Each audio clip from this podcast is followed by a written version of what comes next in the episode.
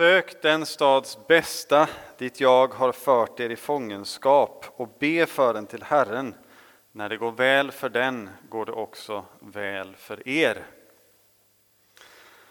Det är ett ganska känt ord ifrån Jeremia som vi har i dagens gammaltestamentliga text, även om vi bara kommer läsa evangelietexten idag. Men detta var det ord som han fick förmedla till de israeliter som hade blivit tillfångatagna, borttvingade från sina hem och förda till ett främmande land med främmande språk och främmande gudar. Och han säger det till ett folk som snart ska få sin stad förstörd, sin huvudstad förstörd, snart ska få se sitt tempel skövlat, bränt och nerrivet. Är det rimligt att tänka att de skulle söka den stads bästa dit de blivit förda i fångenskap? Söka det folks bästa som gjort allt detta mot dem och tagit dem som fångar. Det är inte en normal mänsklig reaktion. Det är rimligare att tänka sig att de skulle känna lusten till raka motsatsen. Men så står det inte att det är babylonierna som har fört dem i fångenskap. Det är Herren som talar, där Jeremia, och han säger dit jag har fört er i fångenskap. Gud, Herren, hade fört dem dit och han hade gjort det med ett syfte för att straffa dem för sin otro för att lära dem att varken lita på eller frukta människor utan frukta och lita på endast Gud, bara Gud.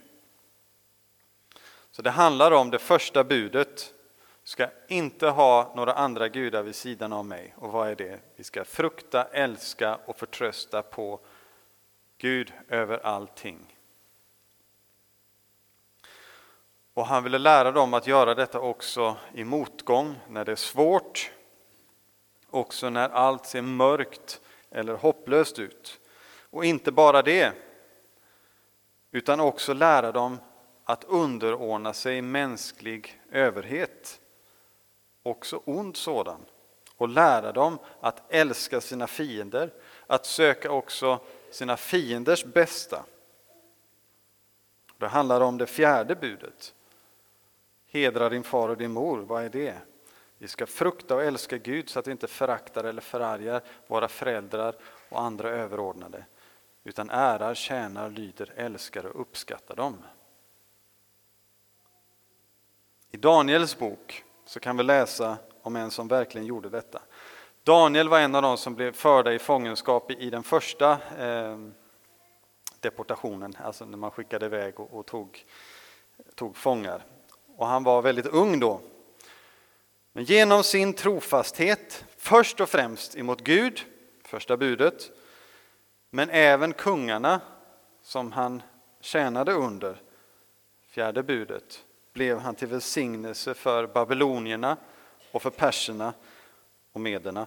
Och i slutändan så blev också allt detta till välsignelse för Israels hela folk på ett konkret sätt. Och detta helt utan kompromiss mot det första budet. Det satte gränser för det fjärde budet. Så, att det krävdes, så, så, när det krävdes av Daniel att han skulle tillbe kungen, då vägrade han. Medveten om att det här kunde innebära att han blev dödad, eller han skulle bli dödad. Men samtidigt var han lydig kungen i allt annat. Och önskade också honom välgång, ett långt liv och lycka. Så Herren beskyddade Daniel och lät honom inte skadas överhuvudtaget.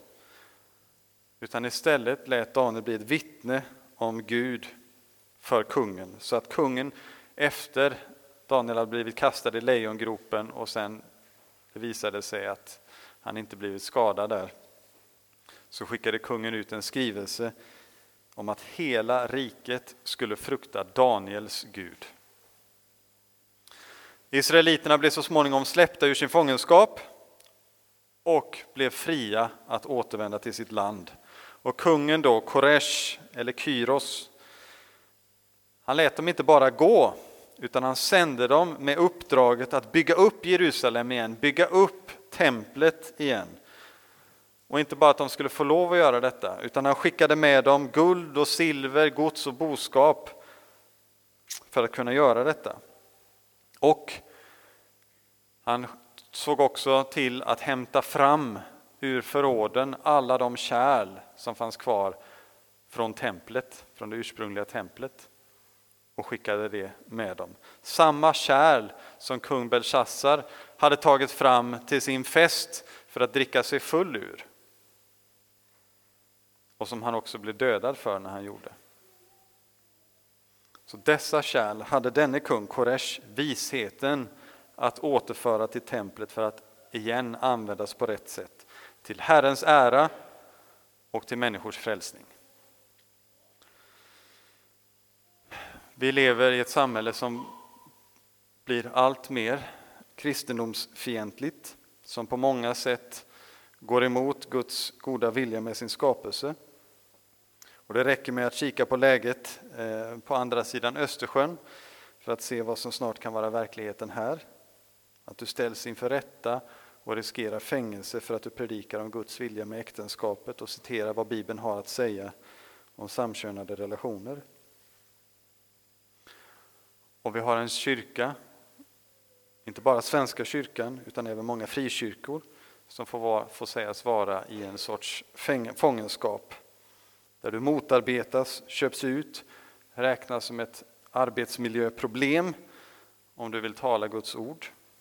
Inte bara de lättsmälta bitarna, de kan man gå med på, utan också de mer svårsmälta och som inte ligger i linje med, med tidsandan.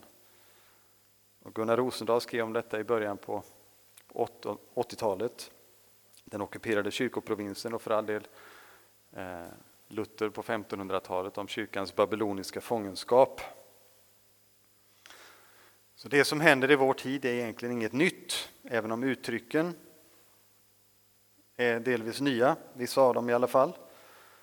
Men vi ska inte vara förvånade, för världen är i den ondes våld. Och han faller ut i blint raseri mot Gud och mot Guds ord.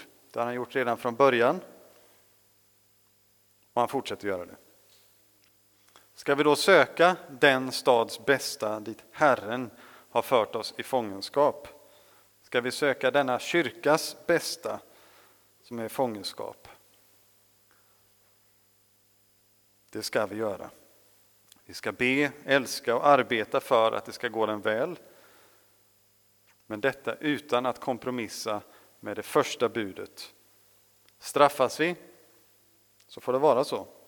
Och Jesu uppmaning är att vi ska glädja oss och jubla när det händer, för vår lön är stor i himlen. Och Petrus säger vad som gäller för oss. Därför ska de som får lida efter Guds vilja, de som får lida efter Guds vilja, anförtro sina själar åt sin trofaste skapare och göra det som är gott. Anförtro åt sin skapare, sina själar, första budet, och göra det som är gott, fjärde budet. Hur ser nu detta ut hos oss? Älskar du dina fiender? Kyrkans fiender? Ber du också för denna stad, detta land, att det ska gå den väl och att de som styr i samhället, att det ska gå dem väl? Lyder du villigt överheten? Eller gör du det kanske också när du inte borde göra det? När du borde sätta första budet först. Att du lyder överheten också när det kräver egentligen en större lydnad till Gud först. Och hur ser du på Gud under allt det som drabbar dig, som drabbar vårt samhälle, vår stad, vårt land, västvärlden och än mer? Gläder du dig i honom? Anförtror du dig, de dina eller de dina, din familj, denna stad och kyrkan som är i fångenskap åt din trofaste skapare? Och gör du gott? Sköter du dina kallelser med trofasthet, din kallelse som barn till dina föräldrar, oavsett om du är liten eller stor. Sköter du din kallelse som mamma eller pappa, make eller maka, morfar eller mormor, farmor eller farfar, moster, faster, morbror, moster? Eller din kallelse som syskon? Sköter du din kallelse som elev i skolan, eller student? Som arbetstagare någonstans? Sköter du din kallelse som kanske lärare eller om du är chef? Sköter du din kallelse som samhällsmedborgare? Lyder de lagar som gäller så länge det inte går emot Guds ord? Också på motorvägen. Vi står alla i flera olika kallelser och har uppgifter som Gud har kallat oss till. Och kallat oss till att sköta så som en gudstjänst. En helig tjänst för vår nästa.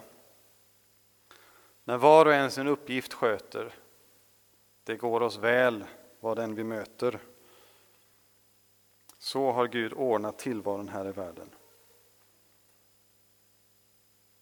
Hur ser det då ut hos dig? Nu får vi ta en stund och ransaka oss under en kort stunds tystnad.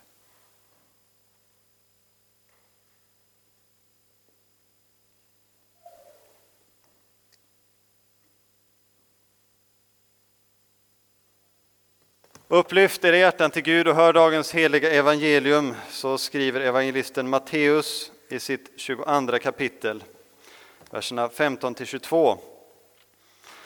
Fariseerna gick och överlade om hur de skulle kunna fälla Jesus för något som han sade. De sände till honom sina lärjungar tillsammans med herodianerna som skulle säga Mästare, vi vet att du är ärlig och ger en rätt undervisning om Guds väg och inte tar parti för någon utan behandlar alla lika. Säg oss nu, vad anser du? Är det tillåtet att betala skatt till kejsaren eller är det inte tillåtet? Jesus märkte deras ondska och frågade Varför försöker ni snärja mig, ni hycklare? Visa mig det mynt som man betalar skatt med. De räckte honom en denar och han frågade dem Vems bild och inskrift är detta? De svarade Kejsarens. Då sade han till dem Ge då kejsaren det som tillhör kejsaren och Gud det som tillhör Gud. När de hörde detta blev de mycket förvånade och de lämnade honom och gick sin väg. När Jesus levde på jorden så fanns det ett stort rike. Är det någon som vet vad det här riket hette? Paradiset, det fanns också och det är ett jättestort rike. Men det här var inte riktigt paradiset utan ett annat rike som hette Romarriket. Joel var lite på hugget där. Förlåt, jag missade det. Romarriket, de hade sin huvudstad i Rom i nuvarande Italien och där bodde kejsaren eh, och det var han som bestämde där i romarriket och det är därför för att det var huvudstaden Rom som vi kallade för romarriket. De hade åkt ut från den här staden, byggt upp en stor armé och så tog sig runt till olika platser och tog över makten på de platserna. De krigade och så började de bestämma på, på ett större och större och större område. Och nu hade de tagit sig hela vägen till östra sidan av Medelhavet. Och där var ett land som de kallade för Palestina, det som idag heter Israel. Och det var här som Jesus predikade, eller det var här som Jesus föddes, växte upp och sen döptes, och sen predikade, botade sjuka Och det var också där han sedan blev korsfäst, led och dog, men sedan också uppstod. Men han korsfästes då av den romerska makten. Den romerska soldater var det som, som korsfäste honom. Så folket som levde här i detta landet, i Palestina, det var det judiska folket som ju Jesus tillhörde. Och de fick inte bestämma över sitt land själva. Det var romarna som bestämde. Och det här gillade inte alla, konstigt. Och särskilt inte fariseerna. Det fanns en grupp som var ännu mer emot romarna, de hette siloterna. men fariseerna gillade inte detta. Och sen så fanns det en kung som hette Herodes. Det var inte samma Herodes som levde när Jesus föddes, ni vet han som försökte döda Jesus. Utan det här var Herodes son, som också kallades Herodes Antipas. Han var på sätt och vis kung. För det var egentligen inte han som bestämde allra mest, utan det var fortfarande kejsaren. Så han, han fick kalla sig kung, men det var egentligen inte riktigt det han var. Så Herodes behövde lyda kejsaren. Och kejsaren sa alla måste betala skatt. Då tyckte Herodes, ja, alla måste betala skatt. Och så behövde han se till att sitt folk gjorde detta också. Och då var det så att betalade man skatt, då var det lite grann, tyckte vissa, som att godkänna att romarna var där och bestämde. Så gav man det där myntet till, till kejsaren, då var det som att säga ja kejsaren, vad fint att du är här och bestämmer åt oss. Och då var det vissa som tyckte att nej, vi ska inte ge honom någon skatt. För vi vill inte att han bestämmer över oss.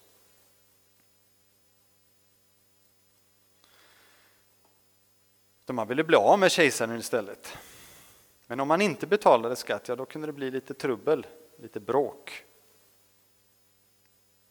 Och nu var det två grupper som kom till Jesus. Den ena gruppen, fariseerna, de, ville ju inte, de var inte så förtjusta i kejsaren, de var inte så förtjusta i att betala skatt.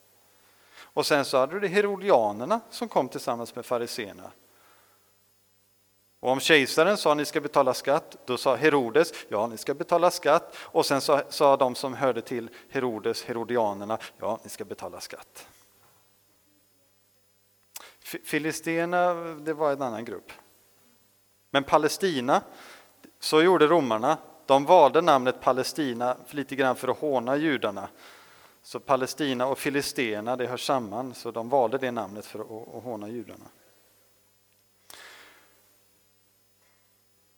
Så de här två grupperna som nu kom till Jesus, fariseerna, skatt vill vi inte betala, herodianerna, jo, jo, vi, vi betalar skatt. De var ju inte överens. Och så kommer de till Jesus, nu ska vi sätta dit honom. Nu måste han göra sig ovän med någon av oss. Jag vill se om han kan ta ställning här. Så de kom och försökte sätta dit Jesus. Men de tänkte, hur han än svarar nu, då är han fast. Antingen gör han sig ovän med fariseerna och väldigt mycket folket. För folket överlag gillade fariseerna och höll med dem. De ville ju bli fria också. Eller så gör han sig ovän med Herodes och då också romerska makten. Men de visste inte vem de hade att göra med. Jesus är ju inte som alla andra, eller hur? Han visste vad de var ute efter. Han visste att de kommer inte med den här frågan av nyfikenhet bara för att ja, hur ska vi nu göra egentligen? Utan de ville ju sätta dit honom. Och han visste hur han skulle svara för att istället sätta dit dem. Men det var inte ett svar som skulle göra båda grupper nöjda. Det var inte ett svar som skulle göra den ena gruppen nöjd på bekostnad av den andra, utan han skulle ge ett svar som skulle få båda grupperna att vara lite onöjda, obekväma. Och vad var det då Jesus svarade? Han bad dem att få ett mynt. Och det ska jag göra nu också. Är det någon som har ett mynt? Eller vet vad det finns? Ska vi se hur analoga folk är. Ni gräva djupt i fickorna. Ligger inget bak där i vaktmästarbåset? Titta!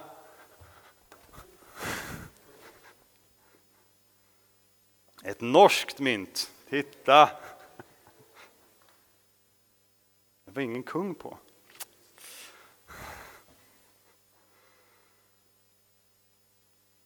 Så tog han ett mynt från dem och så ställde han frågan, vems bild är det på myntet?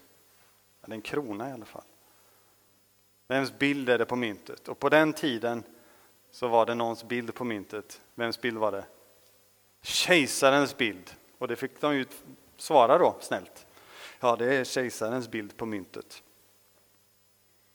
Och då sa Jesus, ge då till kejsaren det som tillhör kejsaren.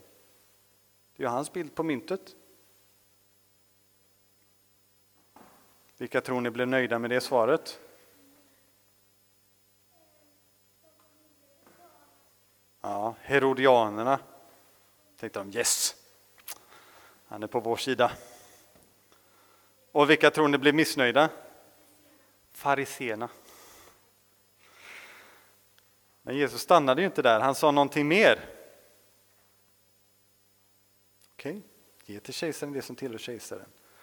Men ge till Gud det som tillhör Gud. Vem tror ni gillade det svaret? Fa... Fariséerna, precis. Och så blev herodianerna lite putta. Men fariséerna var nog kanske lite snabba i så fall med att gilla det svaret. För vad menade Jesus? Jo, för det första så förstod de ju inte vem är det de har kommit till med den här frågan. Det är Gud själv, kungarnas kung, herrarnas herre, över alla kejsare, över alla kungar, över alla statsministrar och presidenter och, och allt vad det kan vara. Mm? Statyer var han också över. Jesus är herre också över kejsaren, men det förstod de inte. De förstod inte att ge Jesus vad som tillhör honom, nämligen de själva, deras liv, deras tro, deras lydnad och tillbedjan. Och för det andra så förstår de att han inte bara är herre över kejsaren, för det är han, utan faktiskt också att det är Gud som har låtit kejsaren bli kejsare. Och har gett honom den uppgiften. Petrus skriver i ett av sina brev. Underordna er. Vad betyder det? Underordna.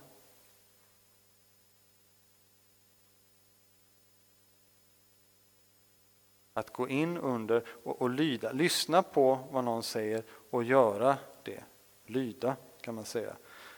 Underordna er, lyd alla mänskliga myndigheter, alltså de som bestämmer i samhället och så, för Herrens skull. Både kejsaren som högste härskare och ståthållarna, ståthållarna var lite under kejsaren, men fick bestämma lite grann som är sända av honom, alltså sända av Herren, för att straffa dem som gör det onda och hedra dem som gör det goda. Så kejsaren var sänd av Gud för att straffa dem som gör det onda och hedra dem som gör det goda. Och så är det med alla som har fått makt här i världen. Det börjar med föräldrarna, det är därför budordet är hedra din far och din mor. Där börjar eh, liksom den här ordningen med att det finns någon som är över en, som bestämmer över en. Men också med ansvaret att sköta om, ta hand om och vilja ens bästa. Och sen när föräldrarna inte riktigt räcker till längre, Så behöver de någon som kan lära er lite mer, ja men då behövs det lärare och en skola. Och sen så kanske de inte kan hålla ordning på er när ni flyttar hemifrån och sådär, ja men då behövs det poliser som lite grann hjälper till. Och de kan inte bestämma allting och sätta upp alla regler och så vidare, ja men då behövs det politiker och lagstiftare och domstol och polis och allt vad det är. Så allt det som vi har i samhället det kommer liksom ut ur det ansvar som Gud först har gett föräldrarna och sedan så kommer det där ur. Men många som har fått den uppgiften förstår ju inte vem det är som har gett dem den. De har inte alltid förstått hur de ska använda den makten som de har fått. Och de förstår inte att Gud också kommer kräva att de svarar för hur de faktiskt använt den makten. Hur har du nu gjort med den makten du har fått? Har du använt den till det goda? För att hjälpa människor? Eller har de använt den på ett dåligt sätt? Har de använt den på ett bra sätt eller på ett dåligt sätt? För att, ja, många gånger har de gjort det. Och ibland är det kanske lite både och. Ibland är de lite både bra och ibland lite dumma. Men väldigt många kommer få svårt att försvara sig inför Gud med hur de har använt den makt de har fått. Och det gäller i stort sett alla. Och hur använder du, var och en av er, det som ni har fått? Om du är stark, är det någon som är stark?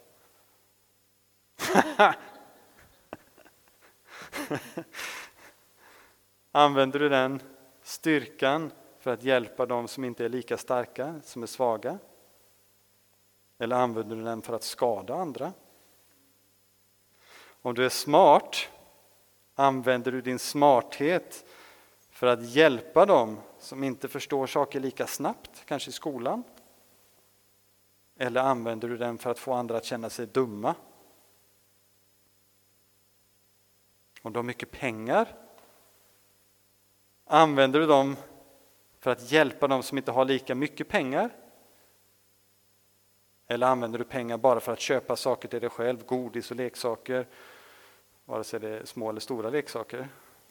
Vi använder dem också för att, att hjälpa människor.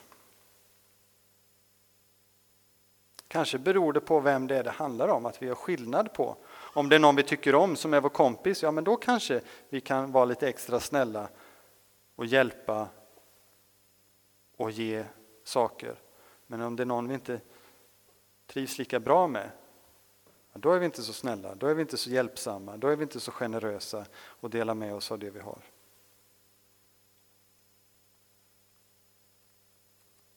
Hur gjorde Jesus? Han hade all makt.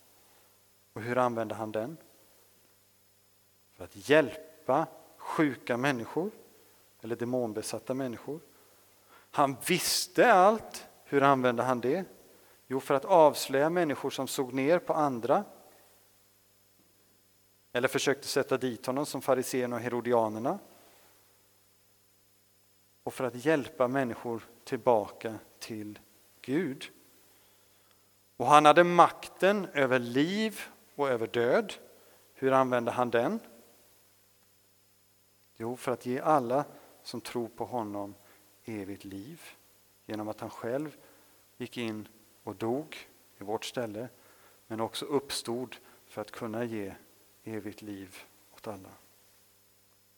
Han ägde allt men han gav också bort allt. Till och med sitt liv. Och det här gör han fortfarande. Nu delar han med sig av sitt eviga liv till alla som tar emot honom. Eller hur? Som tror och litar på honom. Som förstår att jag behöver någon som räddar mig. Någon som räddar mig från allt det där dumma som jag gör. Som förlåter mig för allt det där dumma som jag gör. Som räddar mig från döden. Som räddar mig från djävulen. De som förstår att de behöver honom, Jesus, som räddaren och som frälsaren. Så, därför ska vi inte bara ge till kejsaren det som tillhör kejsaren utan också, och ännu mer, ge till Gud det som tillhör Gud. Vår tro, att vi litar på honom, att vi lyssnar på honom och också lyder honom hela vårt liv. Och vi ska också ge honom hela vårt liv, för det tillhör egentligen redan honom. Det är han som har gett oss livet som en gåva. Så också det som på sätt och vis vi säger tillhör kejsaren, det har vi också fått som gåva. Egentligen tillhör inte våra pengar oss, utan också Gud. Och om det är så då att det krockar någon gång, nu säger kejsaren eller statsministern eller polisen eller mina föräldrar att jag måste göra så här. Men jag har ju fått lära mig i söndagsskolan, eller när jag läst Bibeln, att det där får jag inte göra. Gud säger att jag inte får göra det. Nej, då måste du först lyssna på vad Gud säger. Men om kejsaren eller statsministern eller dina föräldrar eller läraren i skolan säger åt dig att du ska göra någonting som Bibeln säger som, inte, som Bibeln inte säger att du inte får göra, det blev fel. Som, som inte Bibeln har någonting emot, som Gud inte har någonting emot, nej men då ska du faktiskt göra det. Men det kan också vara så att de säger att du får inte göra det här. Att läraren eller dina föräldrar eller de som bestämmer i samhället säger du får absolut inte göra det här. Men Gud säger i Bibeln att du ska göra det där. Då måste vi också lyda Gud mer än människor. Det är jätteviktigt då att vi vet vem är det först vi måste lyssna på, vem är det vi behöver lyda först? Och det är Gud. Ger vi till kejsaren det som tillhör Gud, då gör vi kejsaren till vår Gud. Det får vi absolut inte göra. Vi får inte lita mer på kejsaren, våra föräldrar eller lärare, våra politiker, polisen eller något annat mer än vi litar på Jesus. För detta är det första budet. Jag är Herren din Gud. Du ska inte ha andra gudar vid sidan av mig. Vad är det? Vi ska frukta, älska och förtrösta på Gud mer än allt annat och över allting. Över alla kejsare, över alla kungar, över alla presidenter, över alla politiker, pappor, mammor. Men det är viktigt att vi också har det fjärde budet. Hedra din far och din mor så att det går dig väl och du får leva länge på jorden. Vad är det? Vi ska frukta, älska, vi ska frukta och älska Gud så att vi inte föraktar eller förargar, gör bara föräldrar arga eller andra överordnade, utan ära, tjänar, lyder, älskar och uppskattar dem. Här börjar ju Luthers bud faktiskt på ett väldigt bra sätt. Han har liksom bakat, har ni sett det? Alla buden, när Luther börjar förklara dem, så börjar de vi ska frukta och älska Gud så att vi. Alla buden börjar egentligen med en liten miniversion av första budet. Då kommer allting i rätt ordning. Vi börjar med att frukta och älska Gud. Och sen det som kommer därefter. Men gör vi inte det första, då blir det också fel med resten.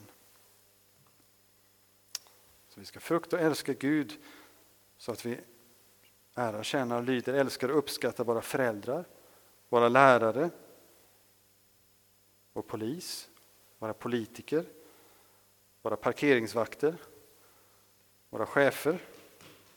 Men bara så länge de inte kräver någonting som går emot vad Gud har sagt. Men gör de inte det, går de inte emot Guds vilja, då ska vi göra vad de säger. För då fungerar saker. Då fungerar det bra i samhället och Gud välsignar det. Han välsignar också då våra överordnade i samhället. Då finns det bra förutsättningar för livet här på jorden. Och om du på något vis är överordnad någon annan, om du är förälder eller chef eller någonting sådant, Tänk på att det faktiskt är Gud som har gett dig den uppgiften för att du ska tjäna honom. Så du ska inte använda det på ett felaktigt sätt, på ett dumt sätt. Inte utnyttja dem du har under dig. Utan var en sådan överordnad som Jesus är. Som inte söker sitt eget bästa, utan andras bästa. När alla söker andras bästa och inte sitt eget bästa, då blir det bäst för alla. Ära vare Fadern och Sonen och den helige Ande, så som det var av begynnelsen, nu är och skall vara, från evighet till evighet.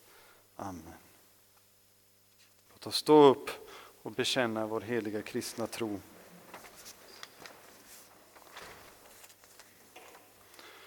Vi tror på Gud Fader allsmäktig, himmelens och jordens skapare.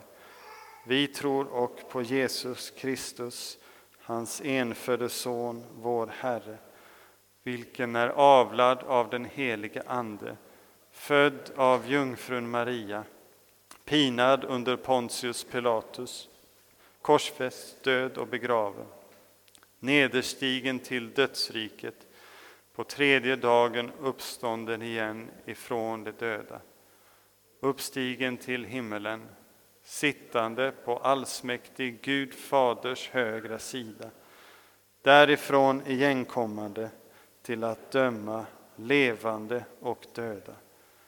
Vi tror och på den helige Ande, en helig allmännelig kyrka, det heliga samfund, syndernas förlåtelse, kroppens uppståndelse och ett evigt liv.